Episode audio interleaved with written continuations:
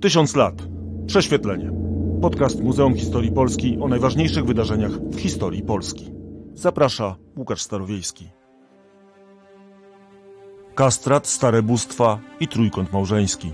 Polska Piastów od Mieszka II do Krzywoustego.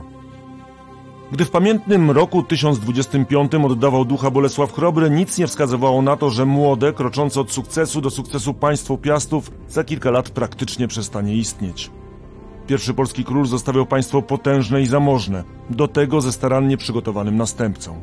A jednak, ledwie kilkanaście lat później, jak pisał Galanonim, Doszła Polska do takiego opustoszenia, iż do szczętu prawie wyzutą została z bogactw i ludzi.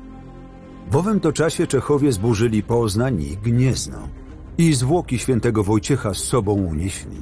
I tak długo grody pomienione stały pustkami, że w kościołach świętego Wojciecha Męczennika i świętego Piotra Apostoła dziki zwierz posłał łożyska swoje. w owych niespokojnych czasach potęga i upadek szły ze sobą krok w krok. I dotyczyło to nie tylko samych władców, lecz czasem całych państw. To jest podcast Tysiąc lat prześwietlenie. Łukasz Starowiejski, zapraszam do wędrówki po drogach lub częściej bezdrożach średniowiecznej XI i XII-wiecznej Polski. Od Mieszka II do Bolesława Krzywoustego. W podcaście prześwietlimy czcicieli dawnych bóstw, którzy być może powstali, by przywrócić stare porządki. Poszukamy władcy, którego mieli wymazać kronikarze. Powiemy o królu kastracie. Będzie też o historii zdrady, zbrodni i kary, a także o pierwszym w historii Polski trójkącie. Tajemniczym układzie między władcą, jego żoną oraz wszechwładnym palatynem.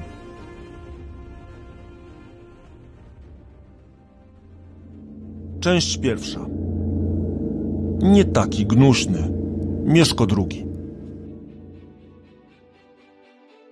Mieszko II Gnuśny. Ten przydomek na całe wieki przylepił się do trzeciego historycznego władcy z rodziny Piastów i drugiego króla z tej dynastii. Syn Bolesława Chrobrego szybko przejął i władzę, i koronę po ojcu. Okazał się Mieszko człowiekiem gnuśnego charakteru, tępego umysłu, niezgrabny, w radach nierozsądny, w działaniu słaby, mało zdatny do sprawy większej wagi. Pisał o nim Jan Długosz. To sąd jednak ponad 400 lat późniejszy. Czy słuszny? Posłuchajmy Pawła Jasienicy i jego Polski Piastów.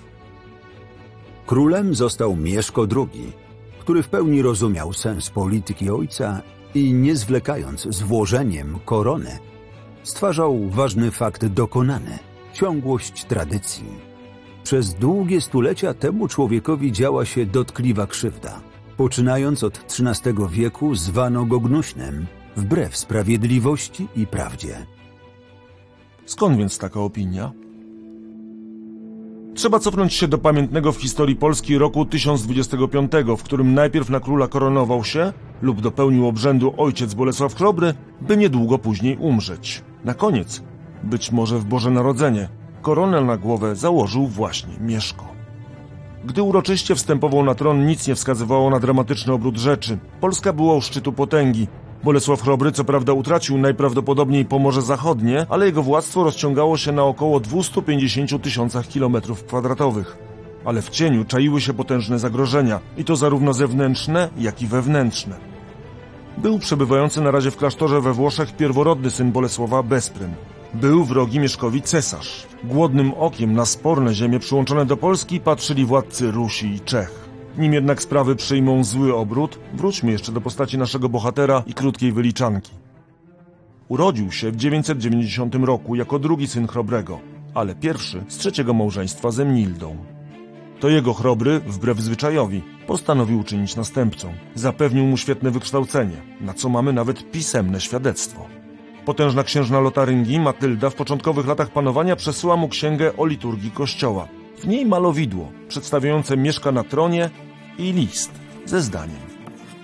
Nie dość ci tego, że możesz we własnym i w łacińskim języku chwalić godnie Boga, zapragnąłeś jeszcze w greckim. Do objęcia władzy Bolesław też przygotował syna gruntownie. Stawiał go na czele armii broniącej Odry przed cesarzem Henrykiem. Wyprawiał przeciw czeskiemu Uldarykowi. Wysyłał jako posła do cesarza. By wprawiał się w rządzeniu, wydzielił mu też dzielnicę, Małopolskę. Wreszcie ożenił go z Rychezą Lotaryńską, wnuczką cesarza Ottona II. Rządy Mieszko rozpoczął z rozmachem. pisał kronikarz z Hildesheimu. Mieszko napadł ze swoim potężnym wojskiem zbójecko na wschodzie po łacie Saksonii. Dokonawszy podpaleń i łupiestw, pomordował wielu mężów, pojmał wielką ilość kobiet i uśmiercił niesłychanymi wprost mordami niezliczoną ilość dzieci. Tym samym Mieszko opowiedział się po stronie cesarskiej opozycji. Prawdopodobnie właśnie wtedy popełnił największy błąd swojego panowania. Początkowo jednak nic na to nie wskazywało. Cesarska wyprawa odwetowa została powstrzymana, a Mieszko jeszcze raz brutalnie zaatakował Saksonię. Zapędził się zbytnio król Polski, nie zauważając burzy, która już zbierała się nad jego granicami. Tym razem Konrad zaatakował mądrzej. Zawarł sojusz z władcą Rusi Jarosławem. Ów, zwany Mądrym, miał jeszcze dodatkowy atut. To na jego dwór trafili wygnani z Polski bracia Mieszka, Besprym i Otto. Humanitaryzm wobec rodziny. To być może drugi strategiczny błąd polskiego władcy. Mówił w wywiadzie mediewista profesor Błażej Śliwiński. Zamiast działać zdecydowanie jak ojciec i braci choćby zwyczajowo, po ludzku, okaleczyć czy jeszcze lepiej skutecznie zlikwidować, dał w konsekwencji sąsiadom okazję do ich wsparcia. Fatalny okazał się rok 1031. Cesarz zawarł pokój z jedynym sojusznikiem Mieszka, Węgrami i mógł zaatakować Polskę. Z drugiej strony najechał Jarosław, a swoje trzy grosze od południa dołożyli też Czesi. Mieszko musiał zrzec się Łużyc i Milska, które już nigdy nie wróciły do Polski. Na wschodzie Rusini zajęli Grody Czerwieńskie, a następnie osadzili na polskim tronie bez pryma.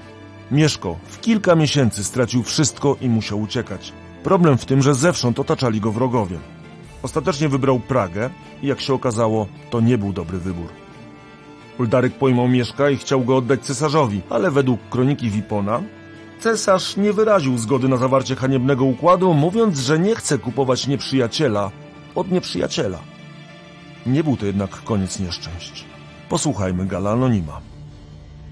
Opowiadają też, że Czesi schwytali go zdradziecko na wiecu i rzemieniami skrępowali tak, że nie mógł już płodzić potomstwa.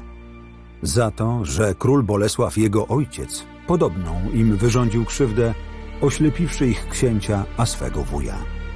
Mieszko tedy powrócił wprawdzie z niewoli, lecz żony więcej nie zaznał. Historycy do dziś spierają się, czy fakt okaleczenia miał rzeczywiście miejsce, ale nawet jeśli Mieszko nie został wykastrowany, to i tak znalazł się na samym dnie, a wystarczyło zaledwie 6 lat. Jego starszy brat władzą w Polsce zbyt długo się nie nacieszył. W tym roku Bezprym został zabity przez swoich.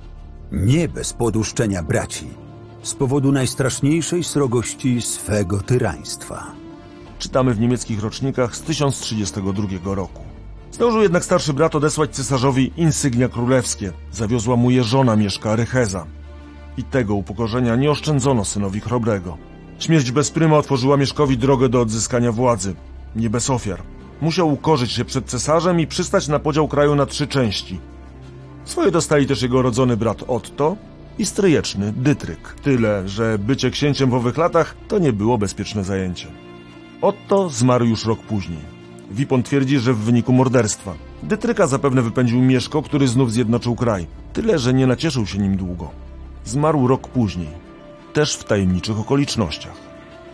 Pozostawiając pytanie, dlaczego nie udało się utrzymać silnego państwa odziedziczonego po ojcu? Posłuchajmy doktora Tomasza Borowskiego z Muzeum Historii Polski można zauważyć taką prawidłowość, że o ile sukces Polski łatwo jest przypisać kilku wybitnym politykom, Bolesławowi Chrobremu, Mieszkowi I, o tyle przyczyny kryzysu Polski i upadku państwa są bardziej złożone. Przede wszystkim mówi się o braku sojuszników. Bolesław Chrobry wypowiedział wiele wojen z Niemcami, z Rusią, z Czechami, z Węgrami, w związku z tym Polska miała napięte stosunki z prawie wszystkimi sąsiadami, co nie zwróżyło dobrze na przyszłość. Do tego doszło do konfliktu w rodzinie, to znaczy Mieszko II miał konflikt ze swoim przyrodnim bratem Bezprybem, to są takie odpowiedzi standardowe. Mi się wydaje, że większym problemem były takie kryzysy systemowe. W czasach Bolesława Chrobrego głównym źródłem dochodów Polski były wojny. Królestwo nie miało sprawnego systemu podatkowego, sprawnej administracji, raczej po prostu zarabiało na wojnach. Natomiast państwo nie może wiecznie prowadzić wojen. W związku z czym za panowania Mieszka II należało przestawić ekonomię królestwa. To znaczy należało zdobyć trochę czasu, skonsolidować, tak żeby głównym źródłem dochodów były podatki, a nie łupy wojenne. I to jest bardzo trudny moment. W całej Europie tak było. Moment konsolidacji, także u Węgrów. Więc to jest problem powszechny i wszystkie państwa przechodziły przez ten etap który jest dla nich bardzo trudny, ponieważ wymaga zmian systemowych. Do tego myślę, że jest taka ciekawa prawidłowość w polskiej historii dotycząca koronacji. Przez pierwsze 300 lat średniowiecznej Polski koronacja zawsze kończyła się niedobrze. Albo król zaraz potem umierał, albo musiał uciekać z kraju. Właściwie pierwszy, który utrzymał koronę na dłużej, to Władysław Łokietek i to było w XIV wieku, czyli już dużo później. Prawdopodobnie wynikało to stąd, że elity polskie nie chciały silnej władzy centralnej. Król miał tak jakby silniejszy mandat do narzucania swojej woli, w związku z tym elity patrzyły na to nieprzychylnie. Więc to są problemy systemowe, natomiast oczywiście taką kroplą, która przerała miarę, były najazdy cesarza Konrada z zachodu oraz księcia Jarosława Mądrego ze wschodu. Takie najazdy zdarzały się już wcześniej, tym razem polska władza centralna nie dała sobie z nimi rady, wskutek czego państwo implodowało jeśli rządy Mieszka uznać można za mroczne czasy, to po jego śmierci Polska pogrąża się w prawdziwej, nieprzeniknionej ciemności. Na scenę wchodzi, choć nie jest to pewne, najbardziej tajemniczy z piastów. Wracają też stare demony. I to dosłownie. Część druga. Starzy bogowie i zapomniany władca. Po śmierci Mieszka rządy zapewne obejmuje jego syn, Kazimierz. Być może wraz z matką Rychezą. Szybko jednak ma zostać wygnany do naszej historii jeszcze powróci, ale na razie kraj pogrąża się w kompletnym chaosie. Gdzie nie ma zbyt pewnych źródeł, historycy snują sieć hipotez. Jedna z nich na świat powołała nawet władcę, o którym źródła epoki milczą. Tak oto do historii wkracza Bolesław Zapomniany. Według teorii miał być najstarszym synem Mieszka II. O jego istnieniu nie zająknął się ani bliski owej epoce galanonim, ani kroniki niemieckie, ruskie czy czeskie. Dopiero znacznie późniejsza, XIII-wieczna kronika wielkopolska informuje, że gdy umarł Mieszko II, nastąpił po nim pierworodny syn jego, Bolesław. Z powodu srogości i potworności występków, zbrodni okrutnych i nieludzkich, których się dopuszczał, źle skończył swe życie i choć odznaczony został koroną królewską, niepoliczony został nawet w liczbie królów i książąt polskich dla wielkiej nieprawości swojej. Po śmierci jego wielkie zaburzenia i wojny domowe wszczęły się w królestwie. Choć ponad 60 lat minęło od chrztu Mieszka, starzy bogowie wcale nie poszli w zapomnienie. W 966 roku nową wiarę przyjął tylko władcę jego przyboczni. W kolejnych latach wiernych przybywało, ale większość mieszkańców chrześcijanami nie było. Pisał wspomniany już Wipon. Mieszko, książę polski, zszedł przedwczesną śmiercią a wiara chrześcijańska tam przez jego poprzedników zaczęta i przez niego lepiej umocniona, upadła niestety w sposób godny płaczu. Bunt pogański, jeśli rzeczywiście można go tak nazwać, to jedna z najbardziej nieprzeniknionych tajemnic z czasów piastowskich. Kronikarskie przekazy są i jednoznaczne, i lakoniczne. I było poruszenie wielkie na ziemiach polskich i powstawszy ludzie pozabijali biskupów i kapłanów i panów swoich i było u nich zaburzenie. Pisze Galanonim. Paliły się kościoły i klasztory. Donosi kronika czeska. Znęcano się nad księżmi, zabijając ich różnymi sposobami.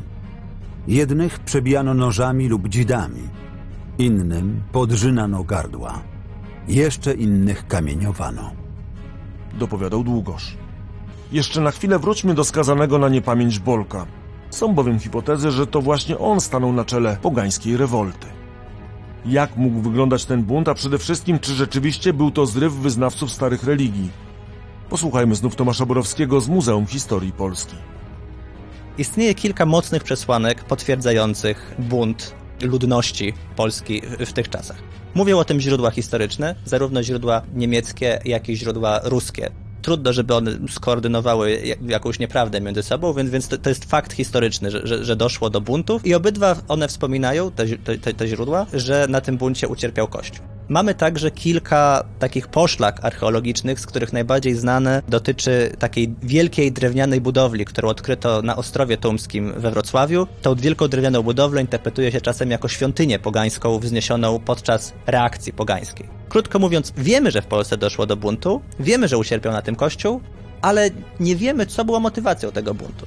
Niektórzy zakładają, że motywacją była niechęć do chrześcijaństwa, Natomiast mi się to wydaje dosyć mało prawdopodobne, dlatego że Kościół w tym czasie w Polsce był bardzo naskórkowy. To znaczy większość mieszkańców Polski mogła nawet nie zauważyć tego, że żyje w chrześcijańskim kraju. Ludzie nie znali modlitw, nie było e, systemu parafialnego. Wierzenia i rytuały, które nazwalibyśmy pogańskimi, były uprawiane powszechnie. Nie było też podatków osobnych na Kościół, ponieważ też ten system się rozwinął dopiero później. W związku z czym wydaje mi się raczej, że ten bunt miał związek z kryzysem państwa polskiego i siłą rzeczy w momencie, w którym kryzys dotknął państwo, ucierpiał także Kościół, ponieważ Kościół był podtrzymywany przez to państwo. I dlatego źródła mówią o tym, że, że, że Kościół ucierpiał. Natomiast brak mocnych przesłanek, żeby była to taka, taka wyzwoleńcza, pogańska reakcja przeciwko chrześcijaństwu. Nie mamy jasnych dowodów, czy to był bunt pogaństwa, motywowany niechęcią do chrześcijaństwa, czy po prostu kryzys państwa, w czasie którego ucierpiał Kościół, ponieważ Kościół był nośnikiem bogactwa, więc kościoły padały ofiarą rabunków. To mogły być napady rabunkowe, a niekoniecznie takie ideowe, gdzie wyznawcy dawnych bogów chcą odrzucić Chrystusa. Z mroku niewiedzy Polska, a może tylko jej ziemię, wyłaniają się po czterech latach. W sposób tak tragiczny, że można to porównać do największych katastrof w całej historii Polski. Straszliwy rajd przez polskie ziemię urządza sobie król Czech Brzetysław. Zajrzyjmy do czeskiej kroniki Kosmasa. Tak jak niezmierna burza szaleje, sroży się, wszystko zwala. Tak Brzetysław wsie rzeziami, rabunkami, pożarami pustoszył. Obronne miejsca siłą zdobywał. Miasta ogniem palił, aż do gruntu niszczył. Brzetysław nigdzie nie napotkał oporu. Czesi łupią Małopolskę i Wielkopolskę. W tej drugiej palą wszystkie większe grody z Kruszwicą, Poznaniem i Gnieznem. Uprowadzają też tysiące jeńców i rabują relikwie świętych Wojciecha czy Radzima. I zajmują Śląsk. A jakby tego było mało, na ziemię polskie spadają też najazdy Prusów i Pomorzan. Niejaki Masław, były przyboczny Mieszka, odrywa od Polski Mazowsze. Wówczas to właśnie w kościołach legowiska urządzają sobie dzikie zwierzęta. Państwo Mieszka I i Bolesława przestało istnieć. Część trzecia. Spalona ziemia i odnowiciel. Gdyby nie on, jest wielce prawdopodobne, że tego podcastu w ogóle by nie było, a o państwie polskim mówiłoby się być może jak o jakiejś historycznej efemerydzie, która nie przetrwała nawet wieku. Królestwo Polskie doszczętnie wyczerpane i doprowadzone prawie do upadku po śmierci króla Mieczysława mieszka pod kierunkiem i rządami znakomitego króla polskiego Kazimierza I osiągnęło już niemal pełnię rozwoju. Pisał Długosz. Kazimierz to postać warta tego, by na chwilę odwrócić bieg historii i wrócić do roku 1016. Gdy przychodził na świat, nikt nie mógł przewidzieć późniejszych tarapatów. Krajem rządził wciąż dziadek, potężny Bolesław, a ojciec miał świetlaną przyszłość. Pierwsze 18 lat życia to więcej zagadek niż faktów. Kazimierz na pewno trafia jako dziecko do klasztoru. Tylko po co? Czy po to, by uzyskać staranne wykształcenie, czy też by zostać kapłanem? Mogłoby to oznaczać, że nie był pierworodnym synem. Po upadku Mieszka zapewne wraz z matką Rychezą wyjeżdża do Niemiec. Po śmierci ojca być może obejmuje tron. Według Gala Anonima początkowo wraz z matką, ale Zdrajcy przez zawiść wypędzili ją z królestwa, zachowując jej syna na tronie dla oszukańczego pozoru. A skoro on sam dorósł i objął rządy, niegodziwcy z obawy, by nie mścił się za krzywdę matki, powstali przeciw niemu i zmusili go do udania się na Węgry. W owym zaś czasie rządził Węgrami święty Stefan. Z Czechami, najzawziętszymi nieprzyjaciółmi Polaków, utrzymywał przyjaźń i pokój. To też jak długo żył, ze względu na nich, nie puścił Kazimierza na wolność.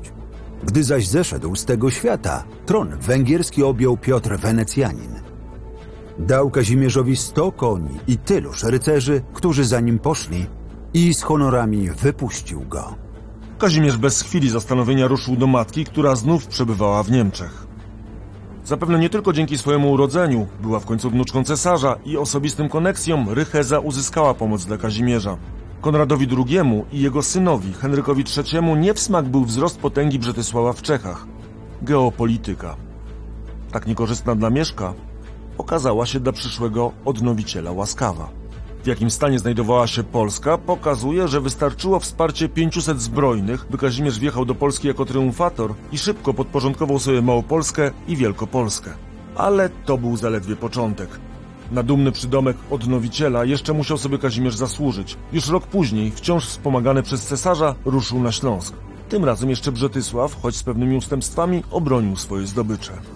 Kazimierz pomny być może losów ojca postanowił też zabezpieczyć sobie tyły.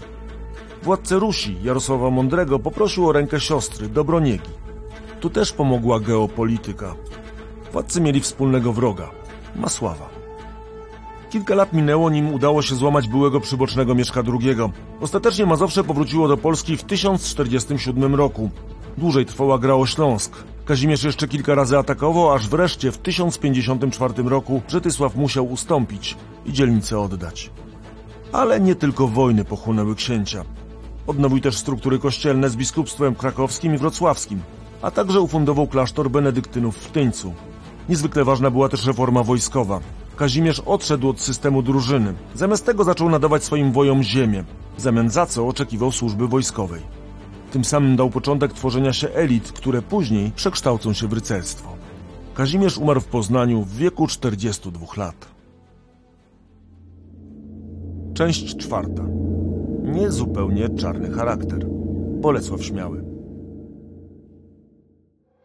Niełatwo w historii Polski znaleźć drugą tak kontrowersyjną postać jak Bolesław Śmiały. Nie sposób drugiego takiego władcy, któremu by potomni dorysowali aż tak czarną legendę. Do dziś historycy toczą o niego zaciekłe spory. Karuzela historii znów zatoczyła koło. Ledwie 20 lat wcześniej jego ojciec wracał na zgliszcza upadłego państwa. Jego syn, wstępując na tron w wieku 16 lat, zastał kraj silny, zwarty i gotowy, by stać się lokalną potęgą. I decydować o obsadzie tronów w Czechach, na Węgrzech czy Rusi. Co więcej, rzucić rękawice samemu cesarzowi. Bolesław, mąż hojny, a wojowniczy, rządził Królestwem Polskim. Byłby on na pewno dorównał swymi czynami czynom przodków, gdyby nie kierował nim pewien nadmiar ambicji i próżności. Podsumowuje Galanonim, a Paweł Jasienica tylko rozwija tę myśl. Jeśli kiedykolwiek osobowość panującego wpłynęła decydująco na losy podległego mu kraju, to na pewno było tak w wypadku Bolesława II. Można w nim podziwiać męstwo, energię i wielki talent, ale gniew jego nie znał hamulca, a pycha granic. Jeśli patrzeć na główne linie polityki, umieszczając je na tle zagadnień europejskich, wolno uznać Bolesława za umysł niemal genialny, ale wykonanie szczegółów godne bywało szaleńca i ostatecznie wszystko popsuło. Pierwsza wyprawa jeszcze nie przyniosła triumfów. Musiał Bolesław jak niepyszny wracać z Czech po wpadnięciu w zasadzkę. Ale też poszedł śmiały po rozum do głowy. Od tego czasu na swoim dworze zaczął kolekcjonować pretendentów do władzy w ościennych krajach. Udzielił schronienia Jaromirowi z Czech, dał gościnę Gejzie i Władysławowi z Węgier czy Izjasławowi z Rusi. Korzystając z dogodnych wiatrów, organizował wyprawy, zwykle skutecznie osadzając na tronach swoich sojuszników. Z Czechami, co prawda, na wyraźny rozkaz Henryka IV zawiera Bolesław, jak pisze kronikarz, najniebezpieczniejszą zgodę, ale pakt łamie przy pierwszej okazji. W 1060 roku wspiera na Węgrzech króla Bele, usuwając przy okazji z tronu szwagra cesarza Salomona. W kolejnych latach skutecznie wspiera synów Beli. Dla cesarza to policzek. Ogłasza więc wyprawę przeciw Polsce. Bolesław ma jednak albo politycznego nosa, albo szczęście, bo w tym samym czasie buntują się Sasi. Henryk ma związane ręce, nie atakuje Polski, po raz kolejny nie jest też w stanie pomóc Salomonowi. To jest już czas, by niczego nie owijać w bawełnę. Bolesław rzuca rękawice, ostatecznie wypowiadając cesarzowi posłuszeństwo. Dopóki miecz mam, dopóki berło w dłoni, nad sobą obcej nie uznam zwierzchności i nie pozwolę, by kto jako sędzia między mną stawał i między mym ludem. Miał jakoby powiedzieć. W świecie zachodnim wybucha właśnie wielki konflikt między papieżem i cesarzem. Polski władca staje po stronie Rzymu. Gdy przegrywający Henryk szykuje się powoli do zdjęcia butów i udania się boso do Kanossy, by ukorzyć się przed Grzegorzem VII, Bolesław jest u szczytu potęgi. W 1076 roku sięga po koronę. Po 51 latach Polska znów ma króla. Tyle, że nie na długo. Gdzie i kiedy rozpoczęła się ta burza, która miała zdmuchnąć śmiałego stronu, do końca nie wiadomo. Pewne wskazówki wiodą ku Rusi. Z polskiego punktu widzenia przez długi czas było tu nadzwyczaj spokojnie. Sojusz zawarty przez Kazimierza Odnowiciela i Jarosława Mądrego przetrwał śmierć obu wybitnych władców. Kijowie od lat 50. rządził Izjasław. któremu odnowiciel oddał swoją siostrę Gertrudę za żonę. Ale pod koniec lat 60. na Rusi zawrzało. Izjasław został obalony najpierw w 1068 roku, a cztery lata później po raz drugi.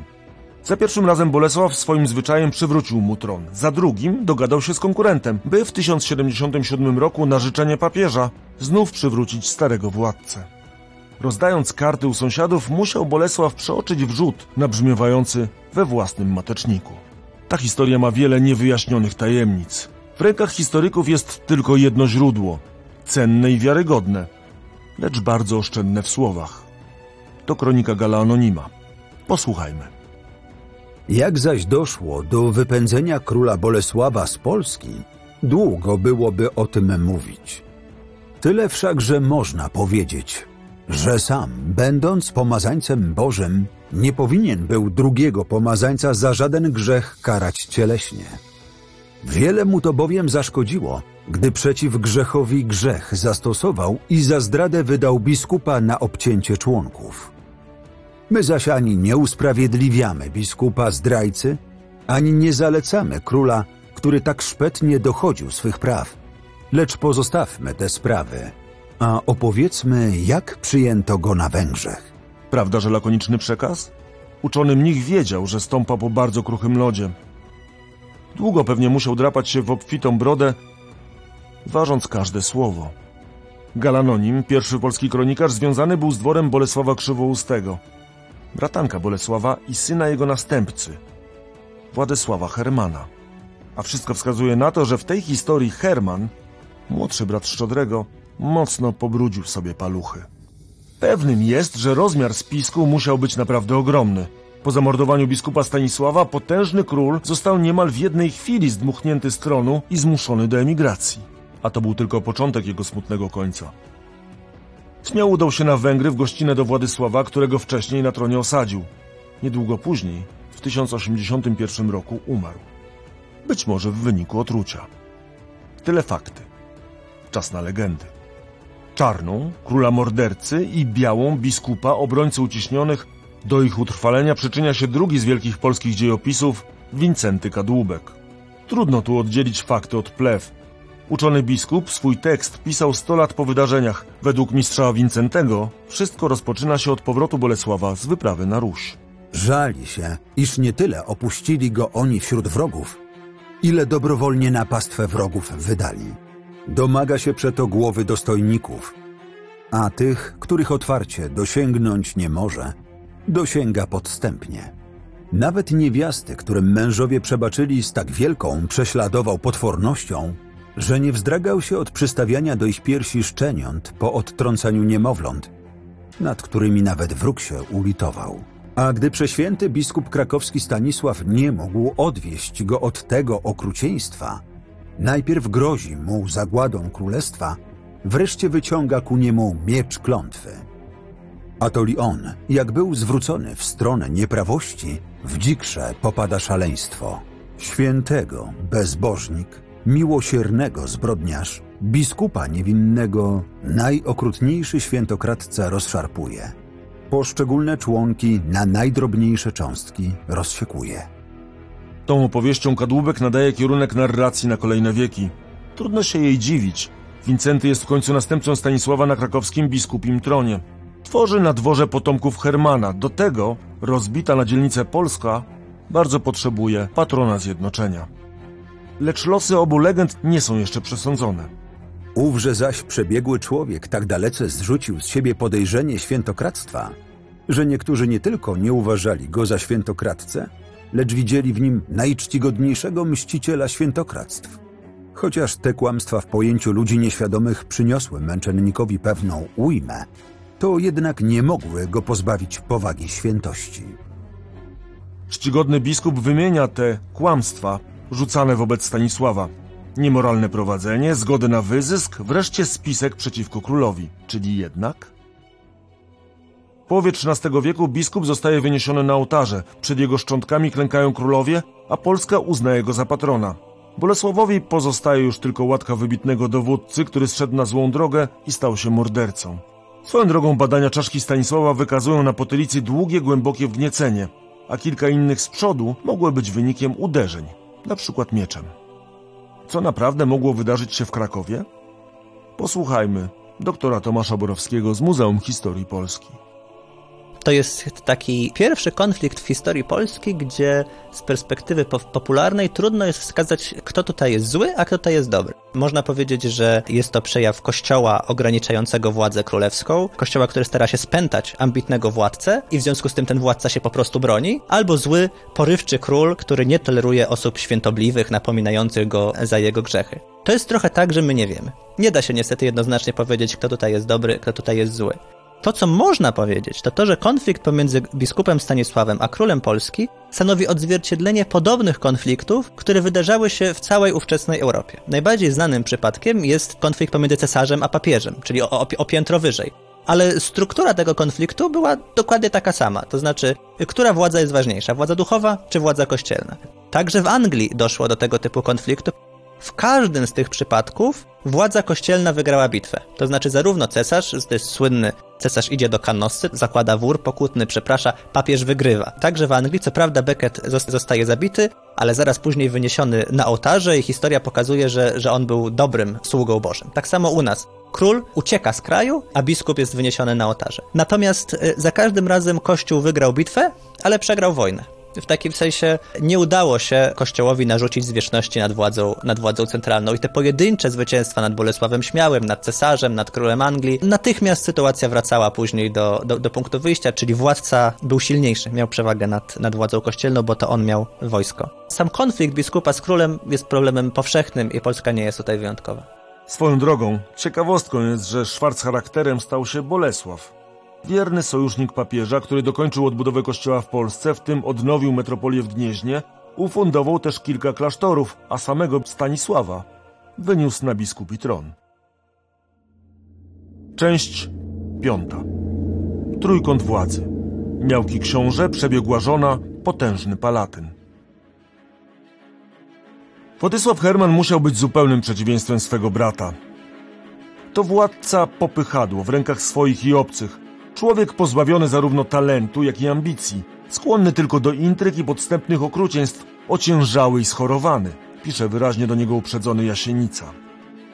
Ale też Herman nie daje wielu powodów, by z tym zdaniem polemizować. I wiele młodszy od Szczodrego, przez niemal 40 lat nikt nie zupełnie w blasku seniora. Na scenę wchodzi dopiero po wygnaniu starszego brata. Ale czy obejmuje rzeczywiste rządy? Za bezbarwnej postaci Władysława zbyt mocno wychylają się dwie inne postacie o charakterze przeciwnym do Hermana. Pierwszą z nich jest wszechwładny palatyn Władysława Sieciech, który Hermana owinął sobie wokół palca i jeśli wierzyć Galowi, który go nie cierpi, marzy by przejąć po nim władzę. Sieciech dąży wszelkimi sposobami do wygubienia całego twojego rodu, a najbardziej ciebie jako dziedzica królestwa, by sam mógł uchwycić we własne ręce i zatrzymać całą Polskę relacjonuje kronikarz ostrzeżenie, które usłyszał młodszy syn Hermana Bolesław. Ale cofnijmy się jeszcze do czasów sprzed urodzin Krzywoustego. To Sieciech prawdopodobnie stoi za spiskiem przeciw Bolesławowi Śmiałemu. Nie można wykluczyć też, że za jego śmiercią. A kogoż innego, jak nie ten osobliwy tandem, oskarżyć o śmierć jedynego znanego syna Szczodrego. Mieszko przybywa do kraju na zaproszenie stryja, posiadając od niego gwarancję bezpieczeństwa. Ale już rok później Powiadają mianowicie, że jacyś wrogowie z obawy, by krzywdy ojca nie pomścił, trucizną zgładzili tak pięknie zapowiadającego się chłopca. Donosi pierwszy polski kronikarz. W tym samym roku, 1086, rodzi się Krzywoust. Aż trudno uwierzyć w przypadkową zbieżność zdarzeń. Ale nie sam Sieciech steruje książęcą marionetką. Równie ważną rolę pełni druga żona Hermana, Judyta Salicka kobieta bez wątpienia wybitna i z wybitnego, bo cesarskiego rodu. Właśnie z cienia historii wyłania się pierwszy w polskich dziejach tajemniczy trójkąt, którym zapewne targają wielkie emocje i żądze. Znów oddajmy głos doktorowi Tomaszowi Borowskiemu. Żona Władysława Hermana, Judyta Maria Salicka, to jest jego druga żona, kobieta cesarskiego rodu, czyli kobieta o ogromnym autorytecie, o ogromnie silnym charakterze Widząc, że jej mąż jest osobą o słabym charakterze, tak jakby doprosiła, czy raczej sformułował się, trudno zgadywać, kto był tam siłą przewodnią, palatyna Sieciecha, najpotężniejszego możnego w Polsce, który bił własne monety, dysponował własnym wojskiem. Także ona zbudowała taki trójkąt, żeby przeciwstawić się rosnącej pozycji dzieci Władysława Hermana. I biorąc pod uwagę, że zarówno ona, jak i Sieciech mieli silne charaktery, a Władysław Herman słaby, nasuwa się takie prawdopodobieństwo, że ona była kochanką, czy raczej, że Sieciech był kochankiem jej, biorąc pod uwagę, że ona miała ten wyższy, dominujący status. To działa na wyobraźnię? Być może tak było, Natomiast y, nie jest to pewne i trzeba wziąć pod uwagę, że historycy w przypadku kobiet mają taką tendencję do przypisywania kobietom działanie na tych relacjach damsko-męskich, że to jest narzędzie działania kobiet.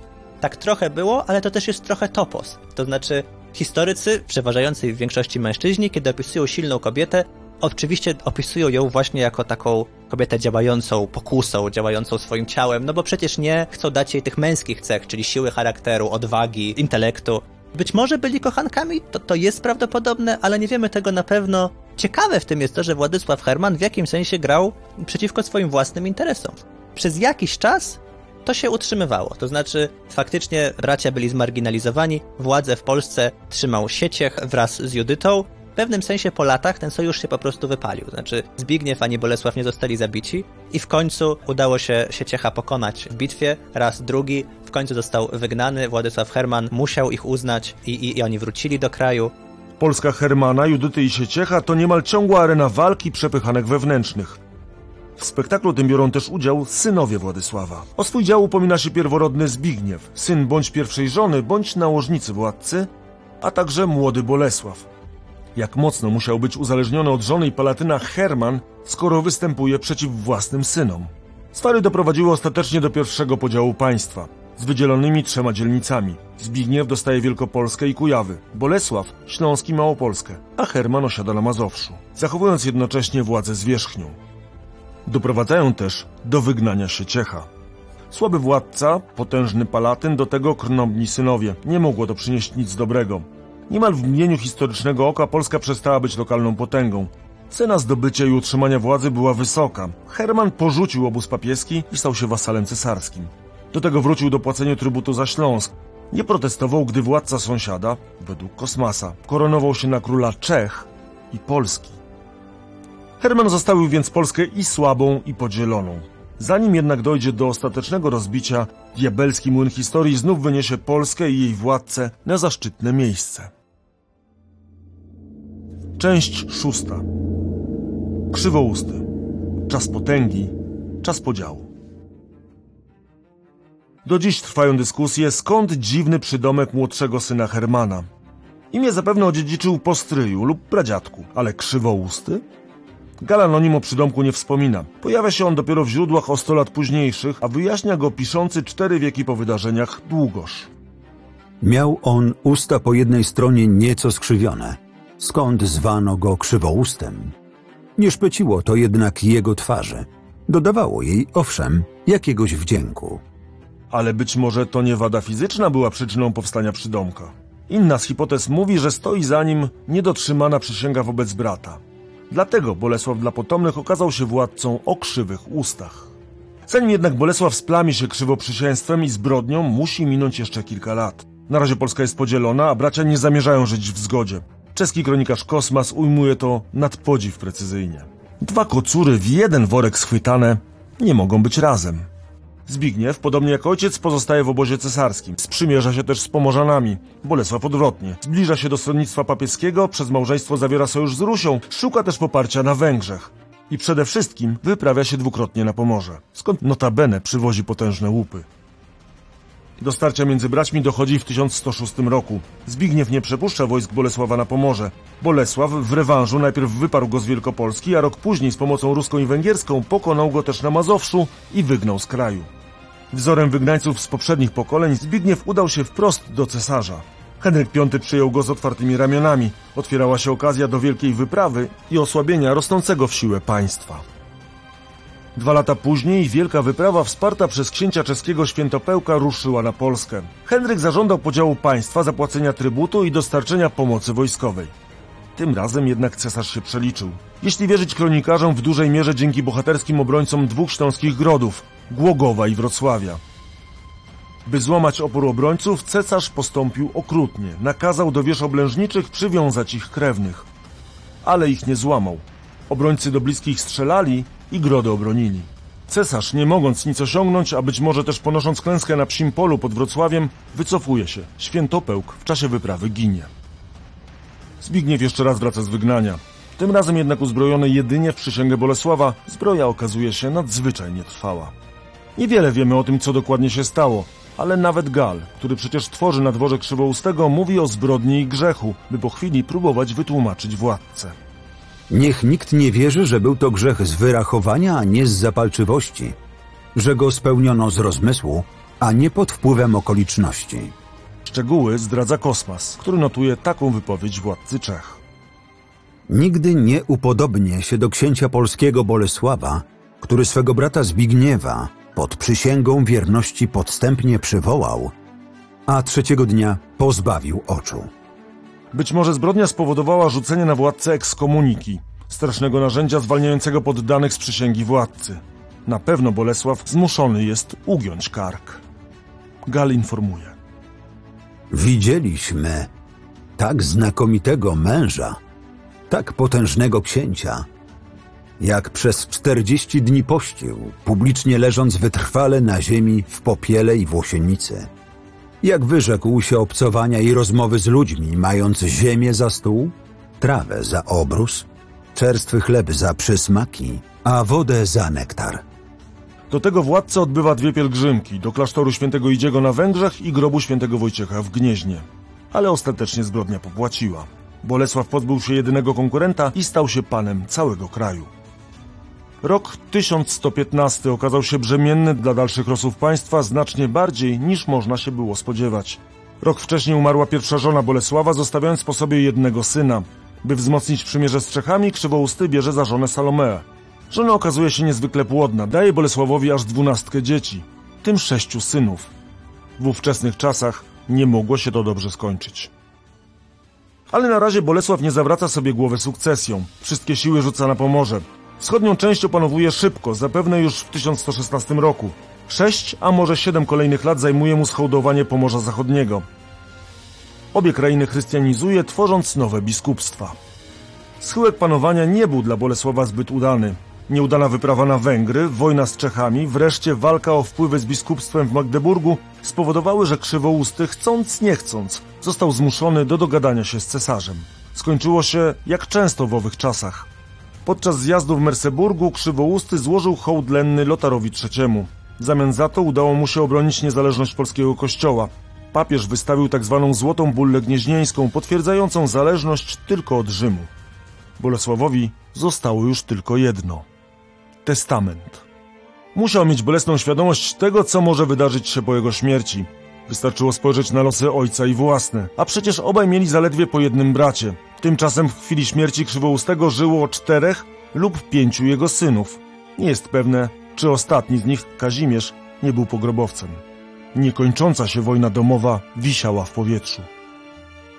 Historycy od dawien dawna kłócą się, kiedy władca spisał swój testament. Niektórzy cofają datę nawet do 1115 roku. Jeśli tak, musiał być uzupełniany wraz z przybywaniem potomków.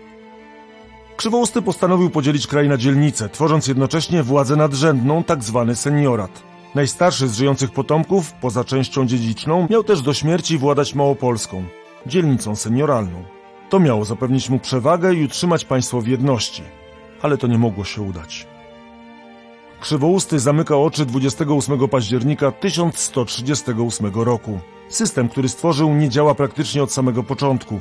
Bracia i ich następcy toczą niemal bezustanne walki, a kraj rozpada się na coraz drobniejsze kawałki. Właśnie rozpoczyna się nowa era w historii Polski. Rozbicie dzielnicowe. Zaledwie nieco ponad wiek minął od śmierci Bolesława Chrobrego, ale w tych czasach koło historii kręciło się niezwykle szybko. Ten wiek był czasem wielkich, szybkich wzlotów i nagłych, bolesnych upadków. Decydował splot czynników – osobowość władcy, układy rodzinne, geopolityka, stosunek do kościoła. Po śmierci Bolesława Krzywoustego Polska rozpada się. Te puzzle udaje się poukładać na nowo dopiero po 200 latach. I to wszystko w tej odsłonie podcastu Muzeum Historii Polski Tysiąc lat prześwietlenie. Ale ja zapraszam na następne, które pojawią się już wkrótce. Mam nadzieję, do usłyszenia mówi Łukasz Starowiejski. Podobało Ci się to, czego słuchałeś? Posłuchaj o początkach państwa polskiego. Włącz podcast z mroku legend do europejskiego mocarstwa. Podcastów Tysiąc lat prześwietlenie wysłuchasz na YouTube, Spotify, Google Podcast, Audiotece, a także na innych platformach podcastowych. Chcesz być na bieżąco? Subskrybuj kanał Muzeum Historii Polski.